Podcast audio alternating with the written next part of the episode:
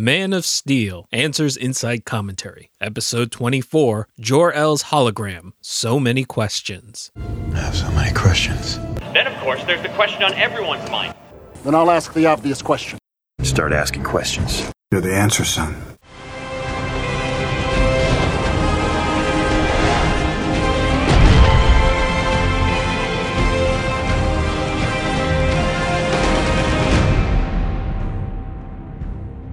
Welcome to Man of Steel Answers Inside Commentary. I'm your Man of Steel apologist, Dr. Awkward. I cover a mosaic of topics for fans who love discussing the Man of Steel and the DC Cinematic Universe. Together, we'll endeavor to answer the questions, criticisms, and controversies raised by Man of Steel and those eagerly anticipating the DCCU. This episode, we've got polar bears. Clark meets Jor-El. We look into some of the themes of the film and more. This podcast dives deep into Man of Steel to answer the critics and the confused. This show is not meant to convert anybody, but to celebrate a film that will lead us into the DC cinematic universe. Reasonable minds will differ, but this is a show for fans who love Man of Steel and who love to chew their food. In our last episode, we talked about Perry's reluctance to publish Lois's story without more, and after uploading the episode, I came across an interesting story about a Canadian government official who publicly declared his belief in aliens on the record. It's a fascinating little documentary by Motherboard, a Vice media show, and I'll put a link in the show notes. But the point is that one's conviction or belief in something, along with your reputation, isn't necessarily enough to be taken seriously. Now, speaking of being taken seriously, the first shot in this segment of the movie is of a polar bear, then panning up to the scout ship in the distance. The sight of a polar bear in a Superman movie, in the context of a surrogate fortress of solitude, will summon a chuckle from some Superman fans. Writer director Kevin Smith did a tour of talks at American colleges in 2001 and 2002, collected into a two disc DVD set entitled An Evening with Kevin Smith. And one of the most infamous segments from that video was a 19 minute story at Kent State University about Smith's work on what would become Superman Lives. I'm sure you know that Smith has a penchant for blue language and humor, but he's great at telling stories, and it's worth a listen if you've never heard the story before. I'll put a link in the show notes.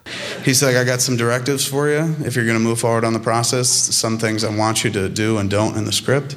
He's going, three things. Okay. I said, all right. One, I don't want to see him in that suit. Two, I don't want to see him fly. And three, he's got to fight a giant spider in the third act.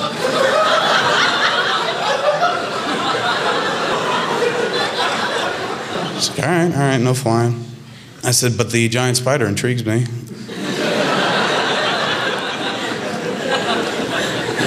why, uh, why that? And he's like, do you know anything about spiders? And I said, I mean, no. And he said, well, they're the fiercest killers in the insect kingdom.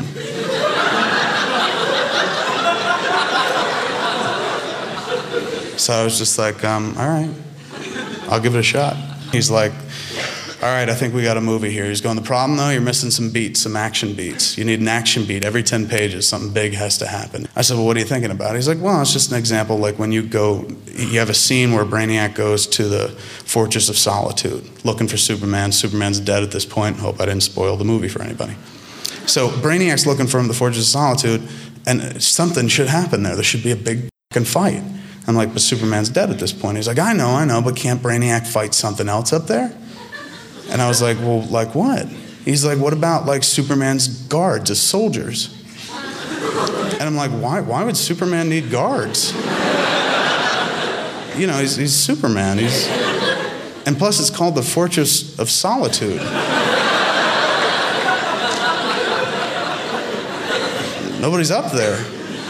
And he said, Well, Jesus Christ. He's going, How about, what about, where is it? It's in the Antarctic? I said, Yeah. He's like, What about polar bears?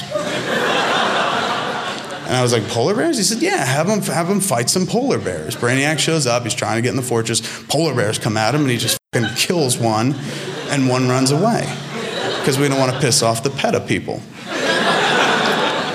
And I said, You want me to write a scene where Brainiac is razzling polar bears? And he says, Yeah, you know anything about polar bears? And I said, No, I don't. He's like, Polar bears are the fiercest killers in the animal kingdom. And at this point, I'm just like, this dude has way too much access to the Discovery Channel. So the polar bears are a funny in joke for fans who remember the insistence on their inclusion in Smith's story. But as long as we're bringing up Superman Lives, be sure to watch The Death of Superman Lives, What Happened, available for pre-order soon and available everywhere July 9th, which chronicles the behind the scenes story of that production. Anyways, even without knowing about the Jon Peters joke, the polar bear still serves to show the audience that the ship is in the Arctic and hasn't traveled to, say, the Antarctic. The filmmakers went to considerable trouble to ensure that a polar bear might make its way into the film. Here's Zack Snyder on that segment with Empire. You have the polar bear. It it made it into a Superman movie. Yeah. Jon Peters got his wish. Unfortunately, there was no battle, but um, yeah, it was funny because I had drawn that uh, when I was drawing the storyboards. I was laughing to myself, and I drew a whole drawing. I did. We did a dolly shot originally. We didn't shoot it, but I had drawn it as this like dolly move where we're like with a polar bear, and he's lumbering across the the ice flows, and he finally like he jumps a couple, and then he leaps one, and then and it proved to be a lot more difficult to photograph than I had imagined. And and I didn't definitely did not want to do a CG polar bear, right? I said, no way, it's gotta be a real polar bear. And so that footage is IMAX footage that we got from this IMAX documentary about the polar regions. And then we just we talked to them and they let us use it. You know, they spent like six months on a Russian icebreaker looking for polar bears, and we just weren't going to do. I mean, it would have been. We we had it worked out that we were going to bring the polar bear, we're going to put all these ice floes on stage, and shoot him on stage with a green screen behind him, and we were training him physically to leap. You were training a polar bear. Yeah, to jump from ice floe to ice floe. And uh, it, but also it's super dangerous to film. I'm like, there's only one guy who has a polar bear in Canada, and I think I've seen the video of that guy. yeah, yeah. And he was like, you know, you can't. As we talked about it, it got more and more dodgy. Like he's like, okay, it sounded really easy at first. He was like, oh yeah, we'll just you just put him over there and jump. in. And then he's like, okay, but no one can be in the room, and you have to put these electric things around everybody because he won't, so he won't murder everyone. And I was like, oh, okay. So wait a minute, is this fellow really trained? Is it like uh, dangerous? He's like, oh no, it's not dangerous. I mean, unless of course he sees you or you know sees something shiny or a flash of light or something. I'm like, that's easily ha- on a film set that happens all the time. He goes, yeah, yeah. So I mean, there is a chance he could maul us all, but and I was like, okay, well maybe we maybe this is not what we should be doing anyway. So then we found the footage, so it was okay. So the ship says Recursive diagnostics complete. Guiding presence authenticated. All systems operational. I have three notes here. First, about the ship speaking English as opposed to Kryptonian. Honestly, I think this is purely a convenience, but I think the apologetics would go something like this. We know that the Kryptonians can acquire human language by way of Zod's ultimatum. We also know that the scout ship's technology is largely compatible with contemporary Kryptonians. We also know that the scout ship suffered no disabilities, as the AI says itself, all systems operational, and it lacked only a command key to take off. So it's possible that the scout ship was using the same technology that Zod did to absorb human language while otherwise relatively dormant in the ice. There's a certain logic to that since language does tend to evolve, and the scout ship, which lacked phantom drives, would want to account for that if the Kryptonian language had changed in the gap of time before the scout ships were ever visited again by Kryptonians from the home planet. We could probably make up more justifications, but it isn't really an issue or necessary, more like a common conceit in dealing with extraterrestrials. But given their mind machine interfaces, it isn't necessarily a stretch. The second note I have here is who is the guiding presence. I'd say the main candidates would be Clark and Jor-El based on the last episode's discussion on who piloted the ship. I'd suggest that the guiding presence here is Jor-El, basically because Clark already had a key to establish his authentication to be the pilot. And if a guiding presence is something distinct from a pilot, that allows Clark to fly the vessel, whether or not he's authenticated by the ship, or rather, he's authenticated by virtue of the command key. Then at a later point, the Jor-El AI imparts itself onto the ship, and the ship eventually agrees to be guided by this presence upon authentication. And once it allows it, that's when Jor El can do things like lift the pilot chairs or reveal the suit to Clark to guide the ship uh, if not necessarily pilot it. Again, that discussion was the last episode. So the third note I have is all systems operational is interesting in the light of the prequel comic because it shows and suggests that Kryptonian technology is self healing and self repairing since the last time we saw the scout ship. It was crash landing. The importance and significance of that is to provide the fictional world with access to Kryptonian technology without Kal-El being necessarily versed in it. That reinforces that modern and golden age notion of Clark growing up with a human perspective and human experiences, but still being able to experience developed Kryptonian technology or culture later in life without having to be unnaturally gifted at reassembling Kryptonian tech. The idea of self assembling or self propagating Kryptonian technology is quite traditional, beginning with the introduction or idea of crystal based technology, simply throw and grow. In the Byrne reboot, Clark had the benefits of robots like Kelex who would build and maintain Kryptonian technology. And here, the self repairing ship takes that role. That idea is almost always tied to an archive or arc of Kryptonian knowledge as well, and we don't have time to go through all the iterations of how the knowledge of Krypton lives on, but in Man of Steel, Jor-El specifically intends to limit Kal's exposure to Krypton, which is an interesting take. For example, although Jor-El stored the Codex in Kal-El, he never tells Kal about it. We'll eventually get to the line, but I believe Jor-El assumed that one day Kal-El would be curious about and explore his own genetic makeup, and at that time he would uncover the Codex, and then Superman and humanity would come to a mutual decision about what to do about it. I think Jor-El specifically avoided mentioning the Codex for fear of influencing the outcome of that decision, but we're getting ahead of ourselves. Before we get into the diegetic analysis of this scene, let's take a step back and look at some of those creative criticisms raised against it. And generally, there are three criticisms that sort of overlap some. First, the idea that the scene is redundant. Second, that the scene is too expositional or boring. And third, that the scene is very stoic and unemotional. Creatively, the film is following a modified three act structure, whose first act ends somewhere perhaps after Zod's ultimatum. Note that the three act structure is a guideline or an observation, it's not an immutable law of fiction. And while each act essentially has its own setup, confrontation, and resolution, they also serve that same general function for the overall story. The first act generally provides exposition as to character and setting and ends with an inciting incident. It's the setup. And the second act provides rising action, where the things developed by the setup are complicated, or it's the confrontation. It brings the world or the character to its lowest point.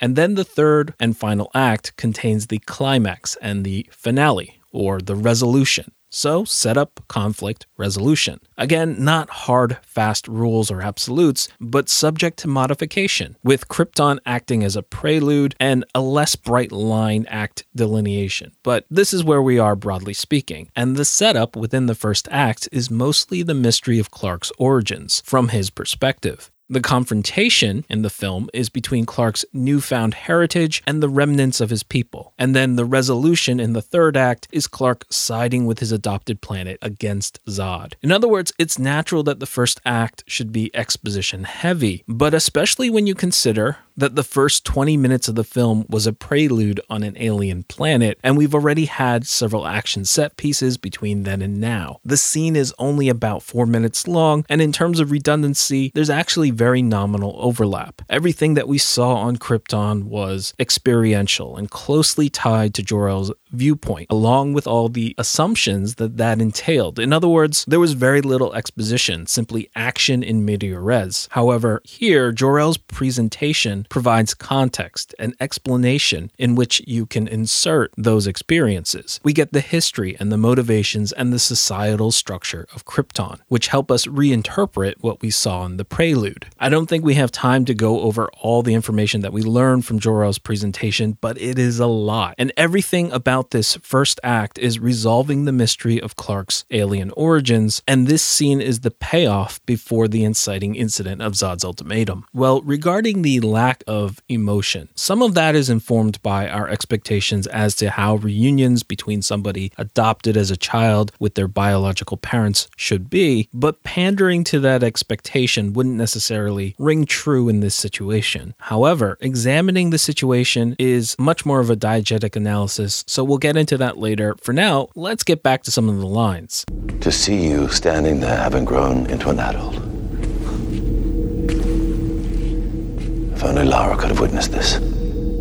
So, Jor-El's line provides a lot of insights which we can pose as questions to be answered. First, a question of self identity. Why does the hologram act like Jor-El if it's aware that it's just a shadow? And second, the question of verification. How does Jor-El know that this adult before him is Kal-El? And third, why couldn't a hologram of Lara have witnessed this too? So the idea of a hologram saying, to see you standing there, raises an eyebrow for some because it means that this hologram thinks of itself as Jor-El. However, I think that's exactly how it was meant to be taken. When the hologram says to see you standing there, it implies emotion. And when he says, if only Lara could have witnessed this, that is regret. And later, the hologram expresses anger, frustration, and pleading with Zod, which should answer Zod's question as to whether Zod's hologram can feel pain. Regret and frustration would imply that it can experience mental anguish on some level. Ultimately, I don't see a problem with this. As a shadow of his consciousness, it almost seems like it would take a lot more effort to not act like Jor-El than to be like Jor-El. The idea of a more robotic AI with Jor-El's likeness merely as an interface rather than an actual consciousness may stem from Superman Returns, where Jor-El's hologram apparently has no hesitation at telling Lex Luthor everything about Kryptonian crystal technology, suggesting a lack of awareness in general, much less self awareness. So, if this hologram is self aware, how much awareness does it have otherwise? Specifically, how does the hologram know that this person standing there is Kal El? And more generally, how does Jor-El know anything? How does Jor-El know how to speak English or that he can trust Lois Lane? Understanding this will give us insight into why the how it should have ended conclusions don't necessarily ring true. We've already discussed extensively why throwing Kal's vessel at the Black Zero is folly from a practical standpoint of actually trying to succeed. Back in episode 10 of this podcast, where we dissected the logistics of Jor-El's plan. However, at that time, we didn't really look at it from a character perspective. Why Clark would be unlikely to consult with Jor-El, or why Jor-El is unlikely to propose that plan. And we'll definitely discuss these when we come to Zod's ultimatum, but figuring out how and what Jor-El's hologram can and does know gives us insight into the logistics of the film and why the things unfold as they did. Jor-El's consciousness and hologram reside within the command key, and later we get this exchange. Where did you come from? The command key, Miss Lane. Thanks to you, I'm uploading into the ship's mainframe. Who are you? I am Kal's father. Note that as soon as Jor-El emerges, he's aware of who Lois is and addresses her by name. More on that in a bit, but where does the hologram's knowledge end on Krypton? Well, presumably when the command key is constructed, which happens after Zod attacks and as Jor-El is bonding the codex to Kal-El. Maybe there's some leeway for the command key to continue to gather information after it's assembled, but that wouldn't be a part of Jor-El's consciousness. In other words, the holographic Jor-El doesn't know that Zod attacked the Citadel, killed the real Jor-El, or was captured by the Sapphire Guards and then sentenced to the Phantom Zone. Holographic Jor-El reasonably assumes that all of Krypton is dead based on Jor-El's projections, but has none of those specific facts that we just talked about. So forgetting all the reasons why telling Kal-El to blitz the Black Zero wouldn't work, as we've already discussed back in episode 10, and all the reasons why Clark wouldn't go to Jor-El, as we have yet to discuss but will one day, let's assume that Clark does go to Jor-El and that blitzing the Black Zero could work. Well, if you put yourself into the hologram's shoes, huh, such as they are, based on the information that he has or could know, why in the world would he tell Kal-El to banish Zod without a moment's hesitation? In the How It Should Have Ended video, it's proposed that Jor-El would perceive Zod as a monster and then encourage Kal to blitz Zod. And to be fair, there's some justification for that. Jor-El does say, I will honor the man you once were, Zod. Not this monster you've become. But consider that sentence for a moment. It indicates that Zod was once a man to be honored, and indeed, when holographic Jor-El encounters Zod, he never stops trying to convince him to do the right thing. But also consider the larger context. From the hologram's perspective, all of Krypton is and should be dead. Zod's very presence on Earth defies that underlying assumption. Given Zod's extraordinary presence, what else extraordinary might have occurred? Consider some of the possibilities which would render Kal banishing Zod without discussion utter madness. Imagine if Jor-El was wrong about Krypton's fate. So the real Jor-El is still alive and waiting on Krypton for Zod to retrieve his son for him. Imagine if Zod's coup had succeeded and he had brought the real Jor-El and Lara with him. Kal-El's real parents could be on the Black Zero with any number of innocent refugees from Krypton. Imagine if Zod had a fleet of ships in waiting and Kal spends his one and only answer on the Black Zero. Or imagine if at the 11th hour the Thanagarians or the Guardians of Oa appear and while Krypton couldn't be spared, its inhabitants were taken to another habitable planet to resettle. All of these possibilities could have occurred with Zod still being alive and present above Earth, and sending Kal to doom everyone on the Black Zero without learning more is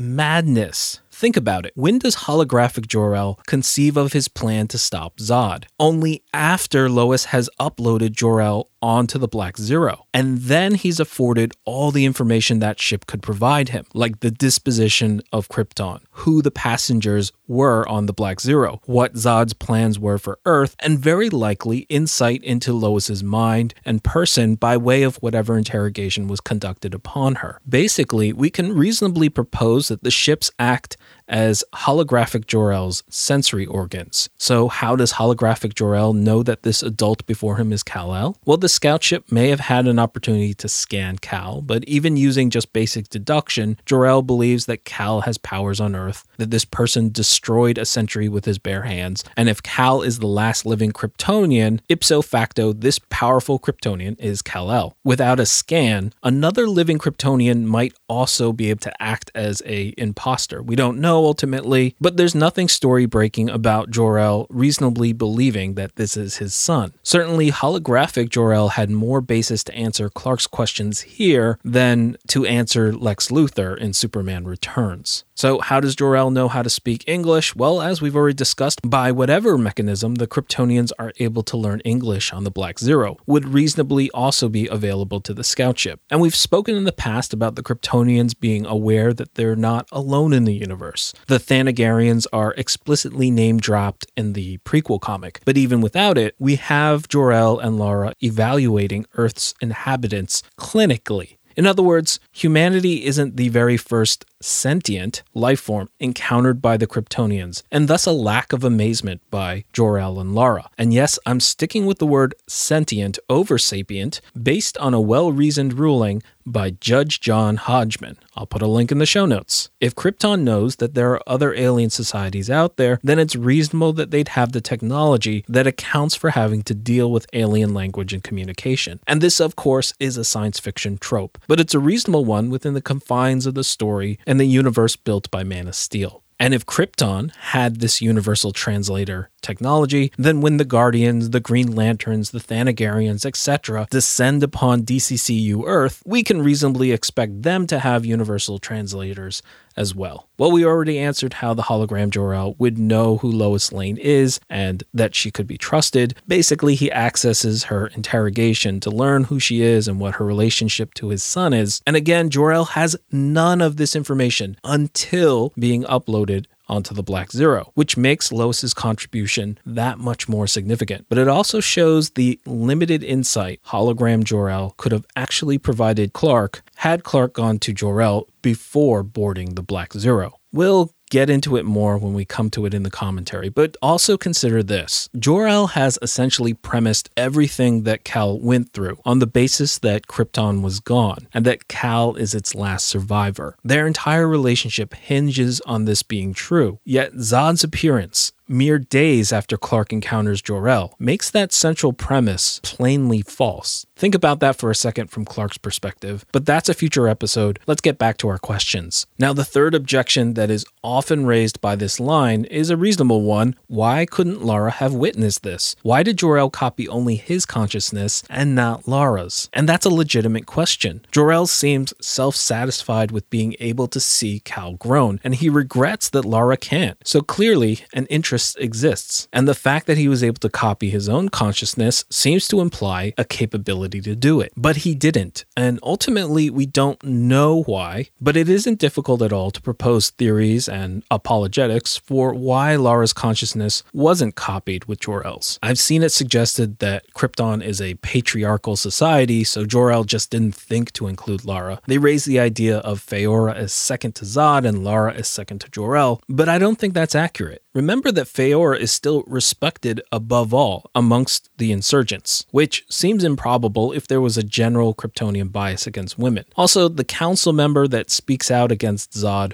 and who sits in the centermost position before being killed by Zod was a woman. And then finally, in the prequel comic, Kara Zor-El earned the position of captain for her scout ship. And we don't know whether the meritocracy continues to Krypton today, but it certainly was an ideal at the time. So I don't think Jor-El excluded Lara based on thoughtlessness or intentional sexism. There's some merit to the idea that Jor-El was simply attempting to limit Kal's exposure to Kryptonian ideas. Jor-El explains this as his reason for not accompanying Kal to Earth. And while this was a conviction that they both held, back on Krypton, we saw that Jor-El was the one more determined to send Kal away. Lara mourns and says, I can't do it. I thought I could, but now that he's here, and we'll talk about this later, but this may partially explain why Jor-El's hologram behaves so stoically towards Kal to limit or prevent emotional manipulation. Jor-El might have considered it too painful for Lara and Kal to maintain emotional distance. But again, we ultimately don't know, and I think the easiest rationale is to simply blame the technology. We've discussed it in the past, but Jor-El's hologram is a novel that is new and never seen before technology.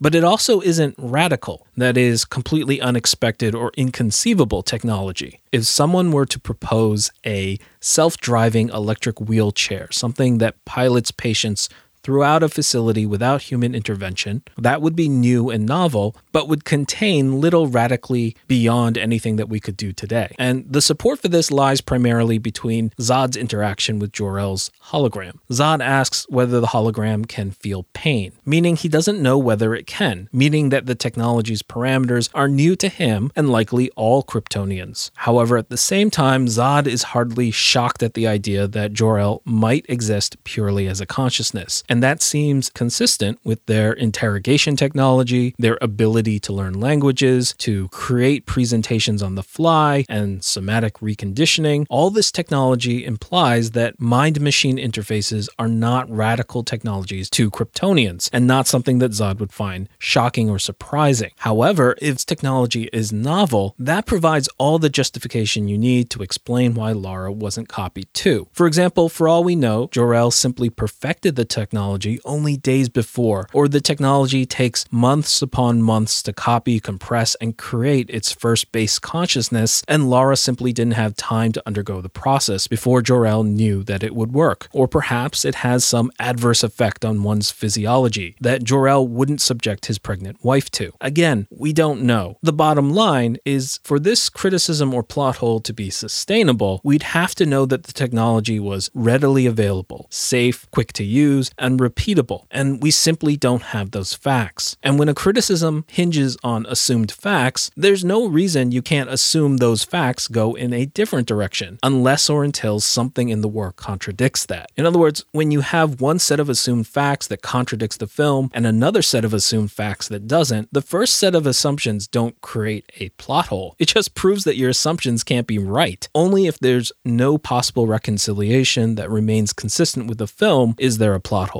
Now, incidentally, if Jor-El's tech was trivial and easy to replicate, that would arguably be one way to save Krypton, or at least the essence of its populace. That is, everyone could save themselves virtually, and that's at least one of the theories proposed as a reconciliation for the Fermi paradox. Concisely, why spread through the physical space time universe if you can just live virtually? It sounds a little bit like The Matrix, and this is a completely unsubstantiated idea, but wouldn't it be interesting if Jor-El learned how to fight via all those mind machine interfaces they have available?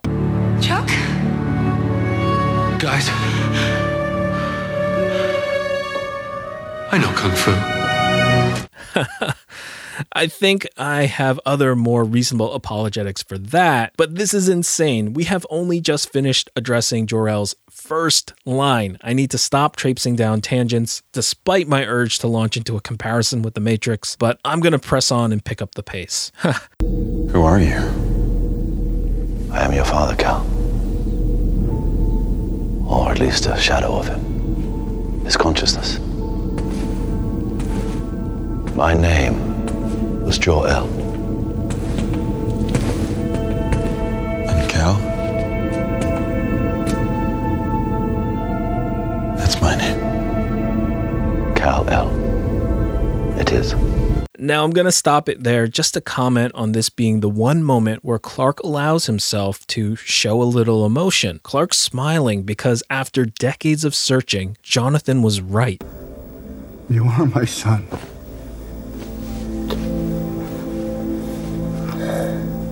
But somewhere out there, you. You have another father, too, who gave you another name. And he sent you here for a reason, Clark. And even if it takes you the rest of your life, you owe it to yourself to find out what that reason is. So here is the other father, and here is his other name, and the fulfillment of Jonathan's promise, and exactly why Clark immediately follows up by asking I have so many questions. Where do I come from? Why did you send me here? Clark wants to know the reason, his identity, his purpose for being. And before we continue, we should briefly talk about why Clark seems so guarded in this encounter. Why isn't this an emotional reunion with hugs and tears like we've seen on TV? Well, very few of those meetings are without prior communication. Although the parties are reuniting for the first time in person, typically the meeting is preceded by telephonic or electronic or written correspondence to ensure that the meeting is mutually desirable. The adopted child and the biological parent have had time to ruminate over what this meeting will mean, and it's fairly common that there's an outpouring of emotions. But additionally, the baggage attached to those meetings is entirely different. Doubtless, there is baggage, but generally it remains within the realm of human experience and doesn't involve interstellar extraterrestrial beings. When Clark stepped onto the ship, he didn't think he was going to meet a living member of his people, much less a copy of his father. Unlike those preparing for tearful reunions, he wasn't anticipating or expecting this specific moment. Rather, his thoughts were probably more preoccupied with the implications of letting Lois go, of this ancient ship which just took off in front of a dozen credible government witnesses. The paradigm by which he had lived his entire life up to this point had just completely changed. And in that context, he's suddenly hit with a new revelation that goes beyond mechanics and logistics, but right to the heart of his identity and the questions that he's been asking his entire life. Imagine the shock and the flood of questions, but also consider how Clark may perceive Jor-El. We never see a visual effect related to Clark's use of X ray vision to diagnose Lois, or in the interrogation scene, and in the past we've wondered whether Clark has ever acted as a living lie detector, like he has in tradition. Listener Dennis raises the possibility that when Clark first looks at Jor-El's hologram, he uses his super senses. Clark looks at this strangely dressed humanoid, but sees no organs, hears no heartbeat, and hears no shuffling of footsteps against the deck of the ship. We don't know that Clark's done this, but that's a reasonable explanation for why Clark intuits that Jor-El is incorporeal. Without having to be expressly told that. In fact, the visual effects director says that Snyder described Clark's vision powers as being able to see all spectrums. So, wouldn't it be interesting if Clark could see the quote unquote strings that allows for the projection of the hologram that would otherwise be invisible to the eye? So, Clark always knows from the outset that this is merely a projection and not a person. That's a possibility, and here's Henry Cavill talking about Crowe's performance as intentionally otherworldly. With Russell, it was quite interesting playing that with him because obviously this is Jor-El's AI. And so there's an aspect of this missing something which you can't quite put your finger on. There's something off, and that's the beauty of, of what Russell's performance was.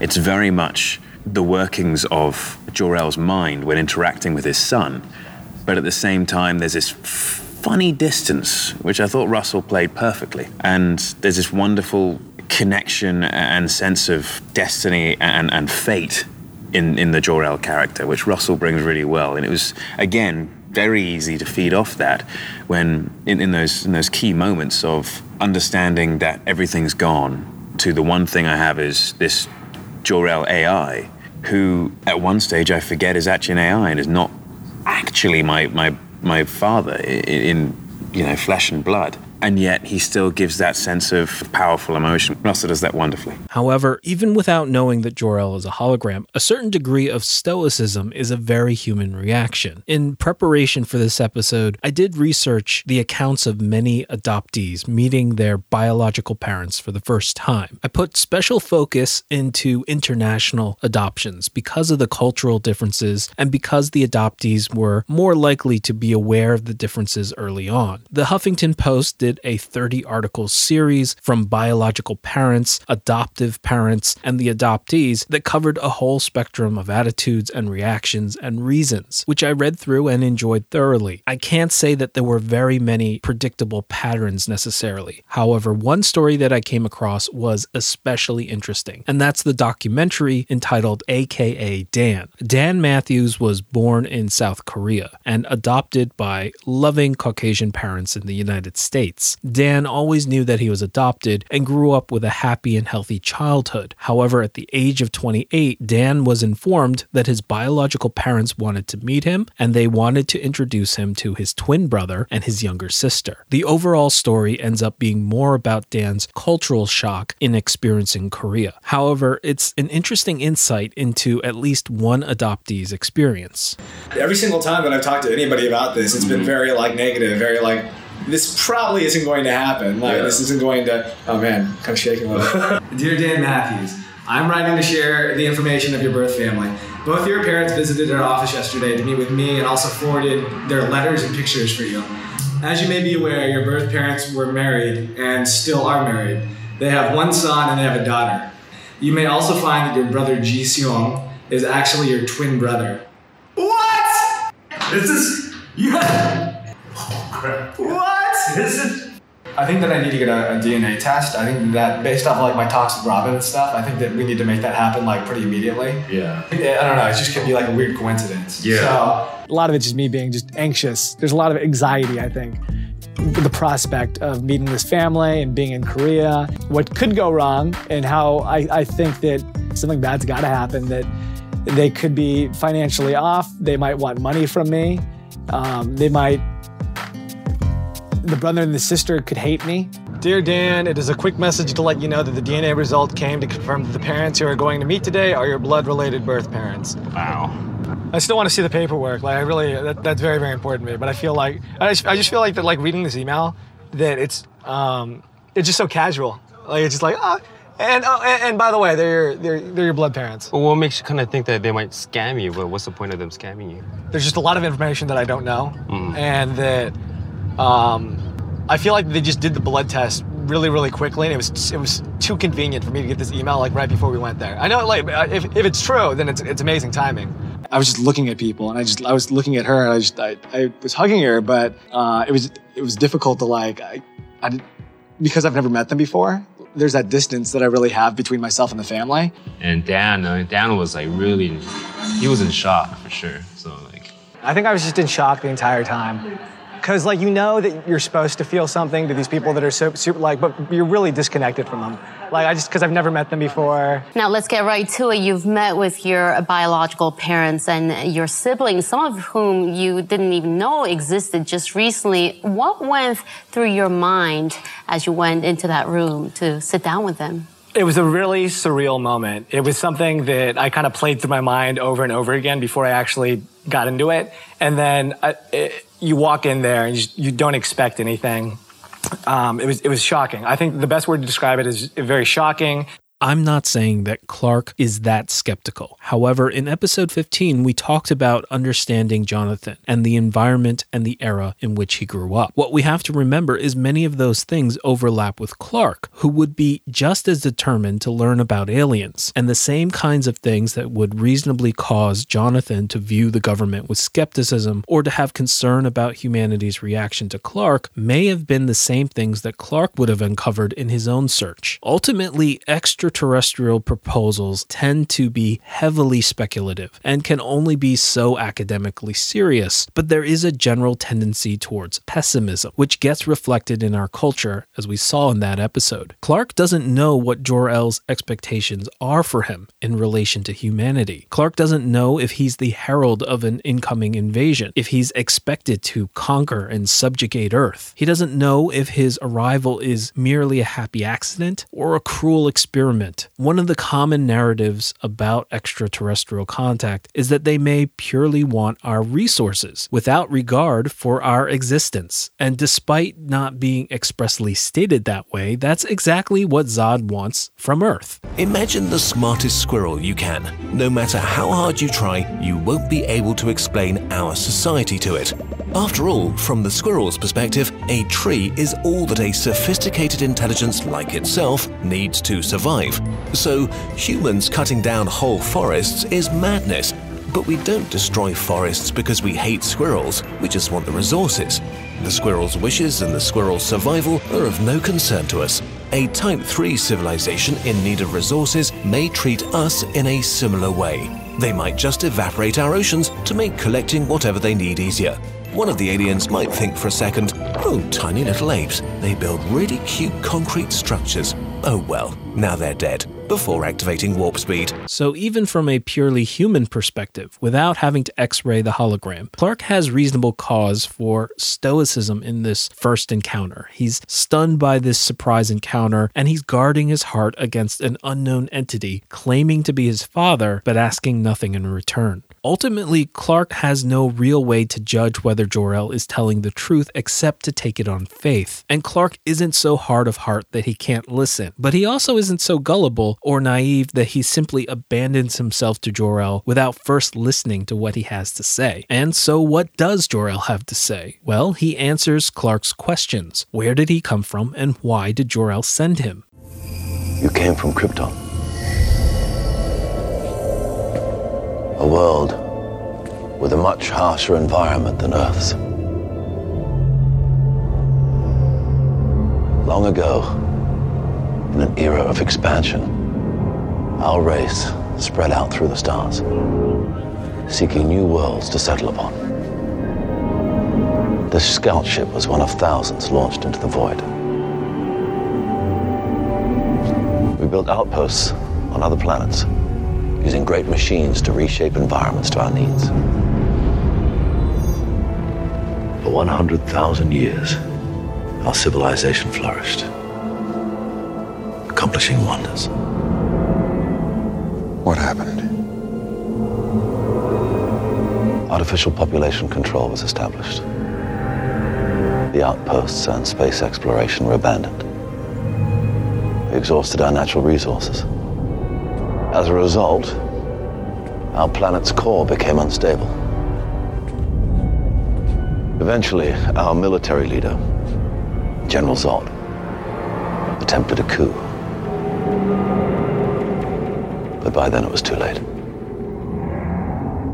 Your mother and I foresaw the coming calamity, and we took certain steps to ensure your survival. Okay. Wow, wow, wow, wow, wow. So much to unpack. I have to pick a few. Let's see. Um, I'll just pick a few notes and maybe we'll circle back onto this in the context of a later commentary or a mailbag or a topical episode or something. But I have to be selective. I can't talk about everything that I have in my notes. Basically, we only have the slightest glimpse into Kryptonian culture, history, technology, and societal structure. So it would be presumptuous to construct too much based on the scant few data points that we have. It's one of the reasons I've largely skipped Krypton in this commentary because we could build entire speculative structures that ultimately go nowhere. So I'm editing. I'm editing. Okay. Uh, this note this is the first time that Krypton is uttered on Earth. And it's interesting because the word is already something pre existing in the English language. So I wonder how that hit Clark. Traditionally, we know that Superman is an alien in Action Comics number one, but it isn't until a year later in Superman issue number one that we learn the name of the planet is Krypton. Why Krypton is something I feel like I've learned before, but since forgotten, feel free to write in if you know why Krypton was picked as the name. Uh, speaking of writing in, uh, the next note I'm picking is based on an email by listener Ethan, who wanted to know why Jor-El's first description of Krypton is of a harsh environment. He comments that Jor-El could have described it as destroyed, advanced, tragic, or anything else, but lead with the fact that it's a harsher environment. And I think that's a good point. I'd counter that Jor-El's second line, though, is a vital piece of exposition that's easy to take for granted. Jor-El is ostensibly explaining that humans couldn't survive on Krypton, and that fact is so important it's essentially restated five different times throughout the film so that even the most inattentive audience member would get the point. It's stated here, uh, later during the voiceover when Clark learns to fly, uh, then by Faora, explaining why Lois must wear the helmet. Again, it's stated by Hamilton in explaining the effects that terraforming will have on Earth, and then finally by Jor-El to Zod in describing it as genocide. So it's vital that we understand that humans can't survive in a Kryptonian environment. That helps us understand the stakes. However, the aspect of that that's missed by many is that it also provides the corresponding explanation for why Kryptonians can survive within Earth's atmosphere without issue. Even if you don't subscribe to my theories on the interaction of the powers and the atmosphere and the armor, it's incontrovertible that Faora and Zod both breathe Earth atmosphere without respiratory distress. Yes, they have sensory issues, but not respiratory distress. And in the chemistry of life, that's a radical idea because things that are suited for a certain environment do not generally survive in a different one. And we get a hint of that with baby Clark's respiratory troubles as described by Martha. So the filmmakers are clearly trying to reiterate that Krypton is not just different, but that it is harsher, that is, empirically worse than Earth's more nurturing atmosphere, like how a desert is harsher than the tropics. This qualification accounts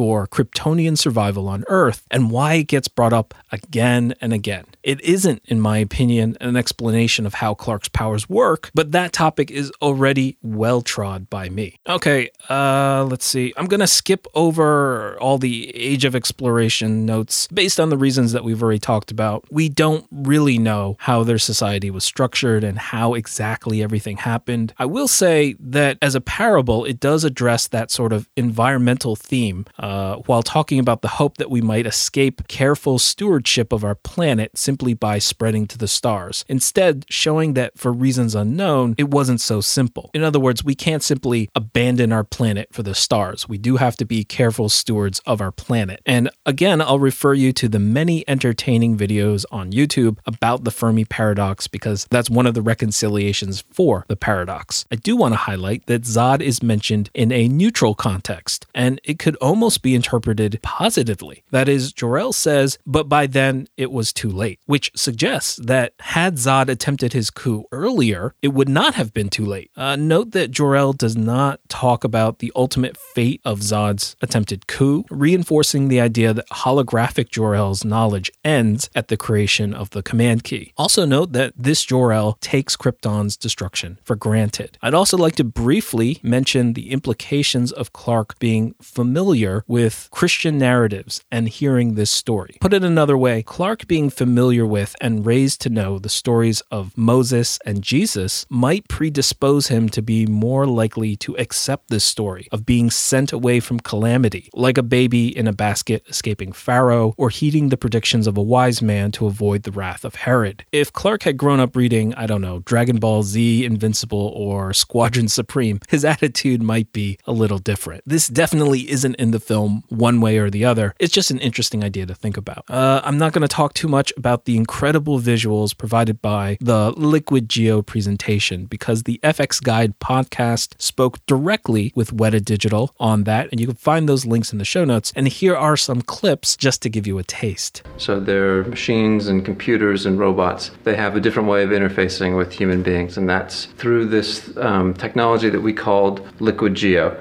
And basically, it is um, it's a bunch of like silver beads that are suspended through a magnetic field, and the machine is able to control that magnetic field. So the collection of beads behave almost like three-dimensional pixels, and they can create a, a surface that floats in the air. This stemmed from an idea that Zack Snyder had. He he wanted to do something that um, you know was was interesting and different in the way that you saw information presented. He didn't want to do just a typical screen, and um, so one of the ideas that Zack had was to make it a little bit more tactile.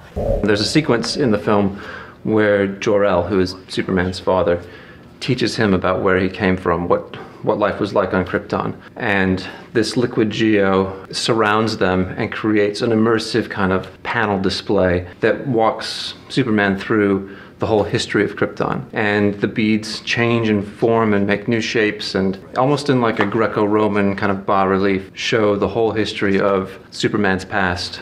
We did a lot of experimentation to figure out what this history of Krypton would look like we um, we started with just the liquid bead geo kind of technology itself. We did quite a lot of concept art uh, based on various um, sculptures. We we looked at some um, uh, bas relief from the Rockefeller Center.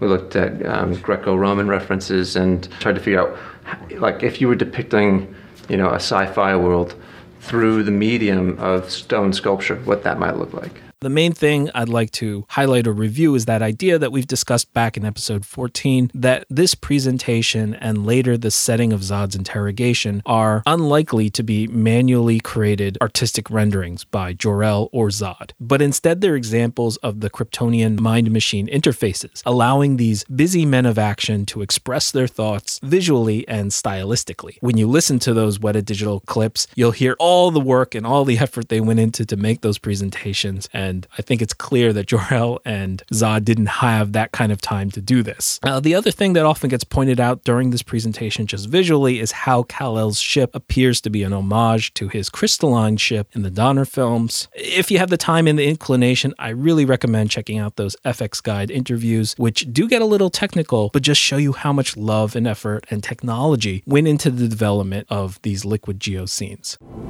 This is a Genesis chamber. All Kryptonians were conceived in chambers such as this.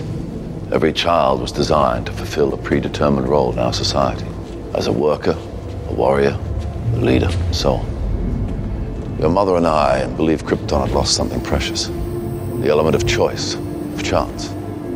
What if a child dreamed of becoming something other than what society had intended for him or her? What if a child aspired to something greater? You were the embodiment of that belief, Kal. Krypton's first natural birth in centuries. That's why we risked so much to save you. So, a quick etymological detour the word Genesis does come from the title of the first book of the Bible. The first book in Hebrew is Bereshith, literally in the beginning, and then the Greek translators phoneticized that into something like Genesis, which then took on its broader meaning in late Latin. All of which is to say, the word comes from the book title and not the other way around in this case, which suggests an intentional layering of myths and themes on the part of the filmmakers In other words, selecting Genesis chamber as opposed to Byrne's say birthing matrix, for example. Now, beyond themes, perhaps the word matrix was avoided just to prevent a direct comparison to the Matrix film. And the short answer to that is that the films share a visual effects supervisor who was clearly hired for his talents and his style, and asking him not to use them would be like hiring H.R. Giger and telling him not to do his style. But like I said before, that's another episode. In terms of thematic references, the predetermined roles listed by Jor-El map onto the roles found in Plato's Republic, which later we see Clark reading. And the comparisons between Man of Steel and Plato's Republic is a deep rabbit hole that we don't have time to get into, but it's an incredibly persuasive lens with which to view the themes of Man of Steel. And I'm tending to skip it only because I feel like I'd have to teach Plato's Republic first before we can then use it as a lens, and I'm not really interested in doing that. But if you're already versed in it, there are a lot of great articles out there that explore what Man of Steel has to say about Plato. Uh, there's an article by Peter Lawler, a professor of political philosophy at Berry College, also Jeffrey Reiter, an assistant professor of English at Baptist College of Florida. And just for a taste of those kinds of analyses, here's Father Robert Barron, a master of philosophy, outlining his view of the parallels. There is a theme in it I think is, is worthy of some uh, reflection namely the tension between autonomy and state control. What becomes clear is that Jor-El was resisting this totalitarian uh, impulse of General Zod to control utterly the genetics of kryptonite newborns. I know I sound pretty nerdy right now, but what, what's laid out is a kind of Platonic vision. You know, in Plato's Republic, uh, there are three strictly controlled classes of people. You know, the low level kind of workers, and there's the soldiers, and there's the, the guardians. Something very similar now on, on uh, Krypton, where they control the genetics of the uh, newborn, so the society is strictly divided. And then the movie will unfold as the story of the battle between these two figures, General Zod and Superman representative of state controlled, you know, manipulation and personal autonomy. Now, if you think that Plato um, reference is a little bit uh, too recherche or I'm reading too much into the movie, at one point, the teenage Superman he was reading uh, Plato's Republic. So they're making explicit uh, Plato reference. Well, you know what comes to mind here is the work of Karl Popper. Karl Popper was a 20th uh, century philosopher who grew up uh, under Hitler. So he knew all about totalitarianism and he rails against it for the rest of his life. And he writes a famous book called The Open Society and Its Enemies, in which he identifies Plato, the great Plato, as the father of all totalitarianism. And what he means is this that Plato, like all totalitarians, begins with some kind of idealistic uh, notion. So in Plato's case, you know, here's the perfect republic, here's the way things ought to be organized. But then what he does is he strictly requires that that society come into being through uh, legal uh, prescription. So, you know, in, in Plato, there's a strict communism of the guardians. They have to have all property and wives and children in common. Among the um, auxiliaries, who are the soldiers, there's a very strict censorship in place because their emotions and bodies have to be shaped in a particular way. They can't listen to any old song or read any old uh, myth. So there's strict censorship, absolutely enforced communism, etc. So Karl Popper sees this as the prototype of all forms of state-controlled totalitarianism. He sees, in fact, you know, uh, Hitler's Germany, Stalin's Russia, uh, Mao's China, and he probably would have seen uh, the Ayatollah's Iran as direct descendants of Plato's Republic. Okay, there's if you want, the totalitarian society, the enemy of what Popper calls the open society. So he becomes now an advocate of the great sort of liberal democracies of modernity that put a stress not on you know state control of everything, but on individual freedom. Uh, he certainly would approve of Thomas Jefferson, who would say, you know, we have these basic human rights, the government ought not to get in the way of those, and that we should pursue freedom as we see fit. Uh, the autonomous self in the midst of an open and free society, that's the political ideal Now, here's the thing. If Plato is the uh, prototype, he's the philosopher of the totalitarian society. At the limit, Nietzsche is the philosopher of the open society. And here's what I mean. If you say, well, individual liberty is the great value, individual autonomy, the limit case of that would be Nietzsche's Übermensch, is German. Superman, by the way, right? Nietzsche's Superman, who lies beyond good and evil, whose freedom is so absolute that he determines utterly the meaning and purpose of his life. Now, as I've often argued, people like Jean Paul Sartre are Nietzschean in spirit. in the measure that they so apotheosize freedom that they say, well, my individual will determines meaning. And to be fair, Casey versus Planned Parenthood, 1992 decision of the United States Supreme Court that said it belongs to the very nature of liberty to determine the meaning of one's own life, of nature, and of the universe. See, what that is, is the apotheosizing of the autonomous self in such a way that it becomes Übermensch, it becomes Superman. So here's what I'm seeing in this movie is you've got General Zod, how like God, representing the deification of the totalitarian state, versus Übermensch, versus the Nietzschean Superman, who represents the apotheosizing of the individual autonomous ego. Might you read the political history of the last, let's say, 300 years as largely a battle between these two visions of society. There is the political struggle between General Zod and Übermensch that's been going on for the past 300 years. Now, I'm cutting it off there, but I don't want to misrepresent his position. Father Barron, of course, continues towards a conclusion of theonomy over heteronomy or autonomy, but you can listen to his complete analysis online. I'll put a link in the show notes. And of course, like with anything uh, involved with interpretation or philosophy, his view is not the one and only interpretation. Now, beyond the themes raised there, consider how Jor-El's exaltation to freedom, free will, choice, and chance over destiny tie to the classic American dream or the immigration narrative, the idea of freedom and upwards mobility in contravention to the rigid societal structure found in Plato's Republic. There are a lot of thematic parallels that one can draw with Man of Steel, and I'm still exploring a way to meaningfully convey them without muddying the analysis too much. I definitely find the themes of birth and sacrifice and environmental issues and free will to be insightful ways to view the film, but I'm a little little stuck on that theme of codified old versus principled new as well, which I'm sure you're tired of me raising again and again by now, but let's table all of that for now. Diegetically,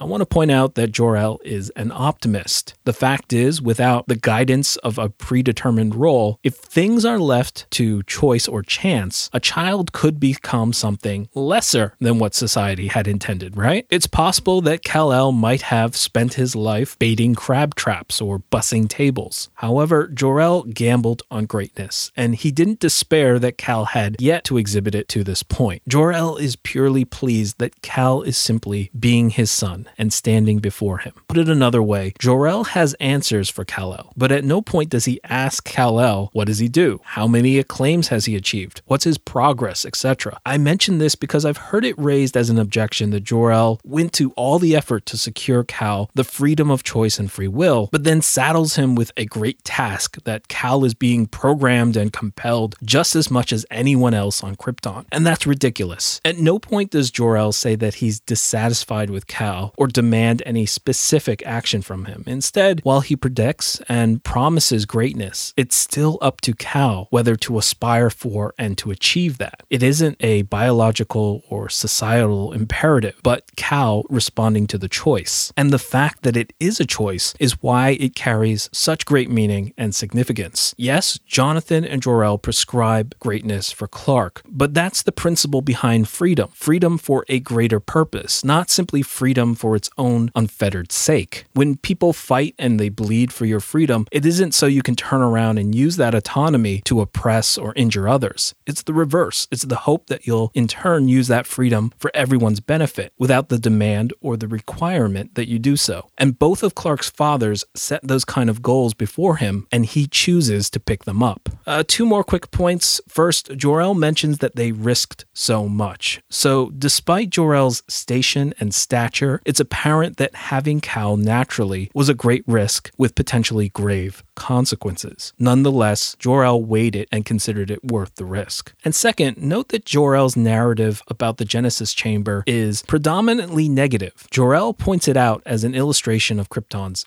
failings, not as a means of Kal restarting the Kryptonian race. At no point does Jor-El direct Kal to reactivate the Genesis chamber or command him to use the Codex. Okay, moving on. For the next clip, we get a brief cut, and I think it's fair to say that Jor-El and Kal share conversations and content that we're not privy to, but not necessarily relevant to the story being told by the filmmakers. You'll note in the next clip that Zod is mentioned in a negative connotation for the first time, but he looms so large as a figure in Kryptonian history that he's already been mentioned twice. Without further conversation or context, Jor-El's reference to Zod wouldn't make much sense, so it's arguable that Jor-El has briefed Kal about Zod at some point unseen to us, which further explains Clark's later hesitancy with respect to Zod in the church scene. Why didn't you come with me? We couldn't, Kal. No matter how much we wanted to. Matter how much we loved you. Your mother, Lara, and I were a product of the failures of our world as much as Zod was, tied to its fate.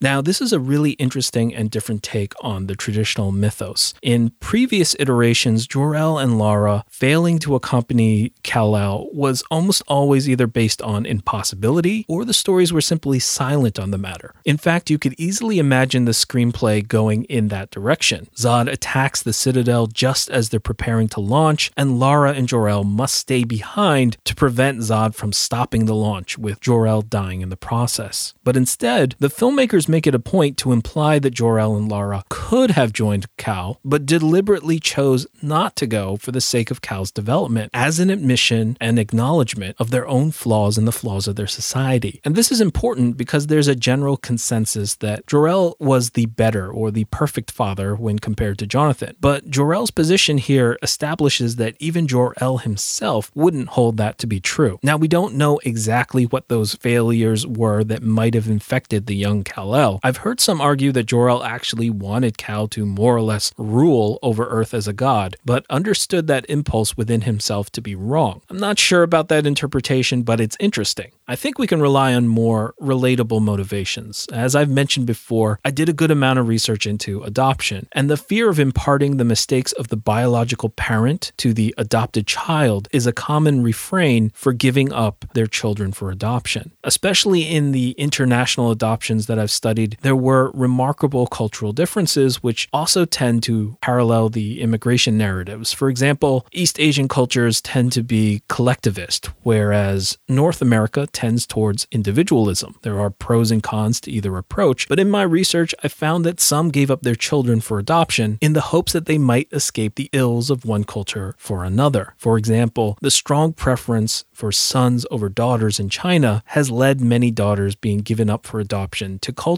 where there would be less discrimination. However, I do want to temper all of this with the fact that Jor-El says that they wanted to go with Kal-El and that they loved him. And that tension or paradox between wanting the best for your child, but that meaning not being there for your child, is something that many biological parents had to struggle with. In other words, Man of Steel adds some of the tendencies of real world adoptions, as opposed to being strictly dictated by impossibility or silence. And I suspect that added dimension was perhaps something David Goyer included, maybe because he knows both what it is to be a biological father and an adoptive stepfather. Sometimes it isn't purely a matter of my parents would be with me if they could, but there's other factors involved as well. So I'm alone? No. You're as much a child of Earth now as you are of Krypton. You can embody the best of both worlds. The dream your mother and I dedicated our lives to preserve.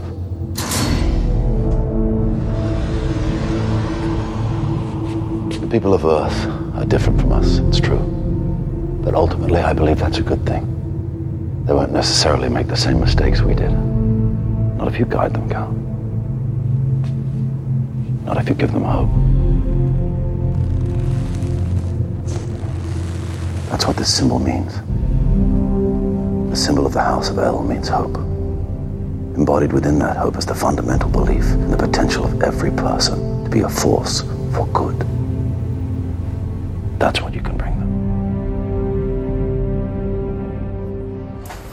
Clark's answer shows a desperate yearning to meet his people. It doesn't mean that Clark doesn't see humanity as people that he can connect with. We know that from his relationship to Martha and Jonathan and Lois. But he wanted to know that his struggle wasn't unique. He wants what we all want to be able to relate to somebody else on the same terms. So Clark believes himself to be the last son of Krypton, which amplifies his curiosity about Zod, and it amplifies the tragedy of having to stop Zod permanently. Jor-El again refers to the defects of Krypton, but he puts Kal in the position of Redeemer, able to bring out the best of both worlds. When I was younger, one of the big narrative shifts in multiculturalism was away from viewing American culture as a melting pot, which implied a degree of homogenization and a loss of distinction, to the idea of the great American salad, where the disparate elements still retained their distinctive characteristics and were still identifiable and separable, yet which came together with other distinctive cultures for one harmonious whole working together. And in a way that mirrors Jor-El's ambitions for Kal-El. He will be separate, different, distinct, and apart, but he comes together with humanity as a whole to elevate everyone. At least one thing Jor-El imparts to Kal about Krypton is that idea of hope. And I should briefly mention that the idea of the crest as a symbol for hope is attributable to Mark Waid's birthright. Jor-El also gives him the ultimate principle of his house that every person has the potential to be a force for good. Now, without going into it too much now or here, some hold that this principle is antithetical to the use of lethal force in the defense of self or others. And while I agree that there's a tension, I don't think it's antithetical or contradictory so long as you remember that theme that we keep revisiting of principles versus codes. If Jor-El meant this as a mindless absolute that could never be crossed, then he wouldn't have fought back against Zod's minions when captured on Krypton. He wouldn't have devised a plan where only Kal-El escapes from Krypton if he believed that everyone's potential for good was an absolute to be preserved. Jor-El wouldn't have told Lois to pick up the sidearm and remain calm when she shoots a Kryptonian in the head. And surely he wouldn't have devised a plan for sending the Phantom Zone criminals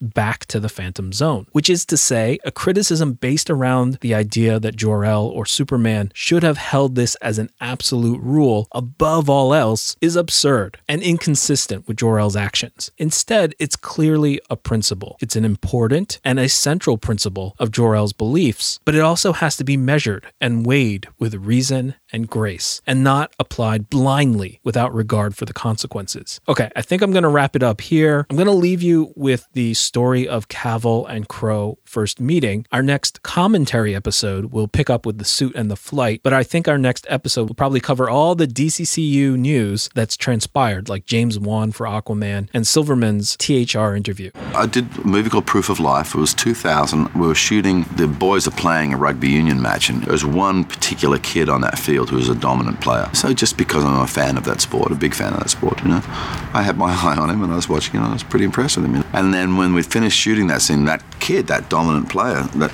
took the the moment when I was standing there by myself to come over and talk to me about acting.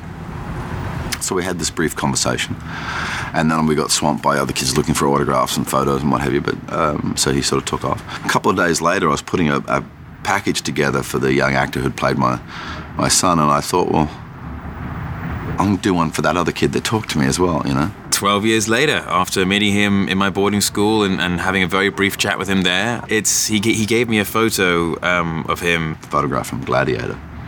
And I wrote on it, Dear Henry, the journey of a thousand miles. Begins with a single step, Russell.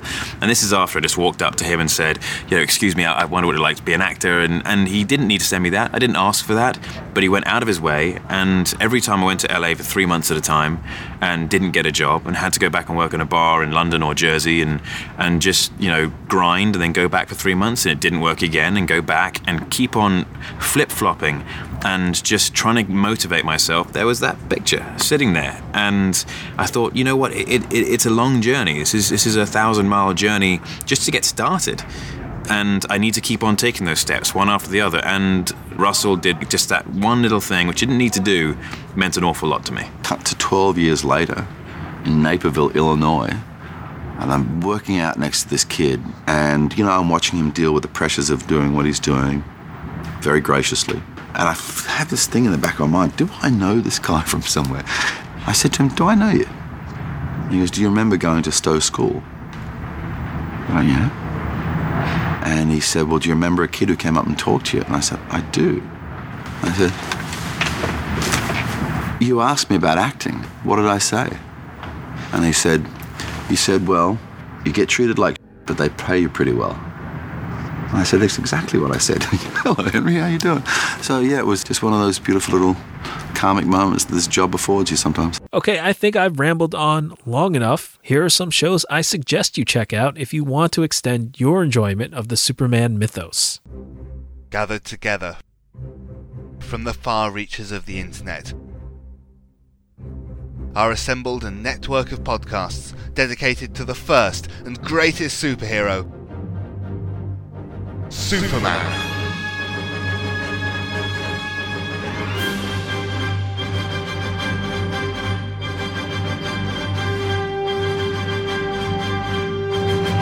The Superman Podcast Network is dedicated to covering all aspects of the Superman legend, featuring Superman and Batman, Golden Age Superman. The Superman Fan Podcast. The DC Comics Presents show. From Crisis to Crisis, a Superman podcast. It's Superman, the Schuster Herald podcast. The Kara Zerald podcast. Superman Forever Radio. Superman Lives. Up, Up, and Away. Cadmus to Crisis, a Superboy podcast. The Amateur Steel, a John Henry Irons podcast. The world's best podcast. And Radio Kale from SupermanHomepage.com. Join hosts Michael Bradley, John Wilson, Billy Hogan, Charlie Niemeyer, Russell Bragg, Jeffrey Taylor, Michael Bailey, Scott Gardner, Sam Rizzo, Danny Sapp, Bob Fisher, Brismo, Mario Benessi, Drew Wintermeyer, David Byer, Matthew Epps. I'm Isaac. I'm Adam. Dave Eunice, and co host Scotty V. at supermanpodcastnetwork.com. Thanks so much for listening. I just love discussing this stuff, and if you've been sticking with me, hopefully you do too. I'm genuinely grateful for each and every listener, and hope you'll join us at manofsteelanswers.com. That way, if you've got questions you want answered, or insights that you want to share, or commentary to make, you can post in the comments for all your like minded apologists to see, or you can email me at mosaic at manofsteelanswers.com. If you like what you heard, please review the show on iTunes or Stitcher and subscribe. This is Dr. Awkward, your DC Cinematic Universe apologist, signing off. See you next time.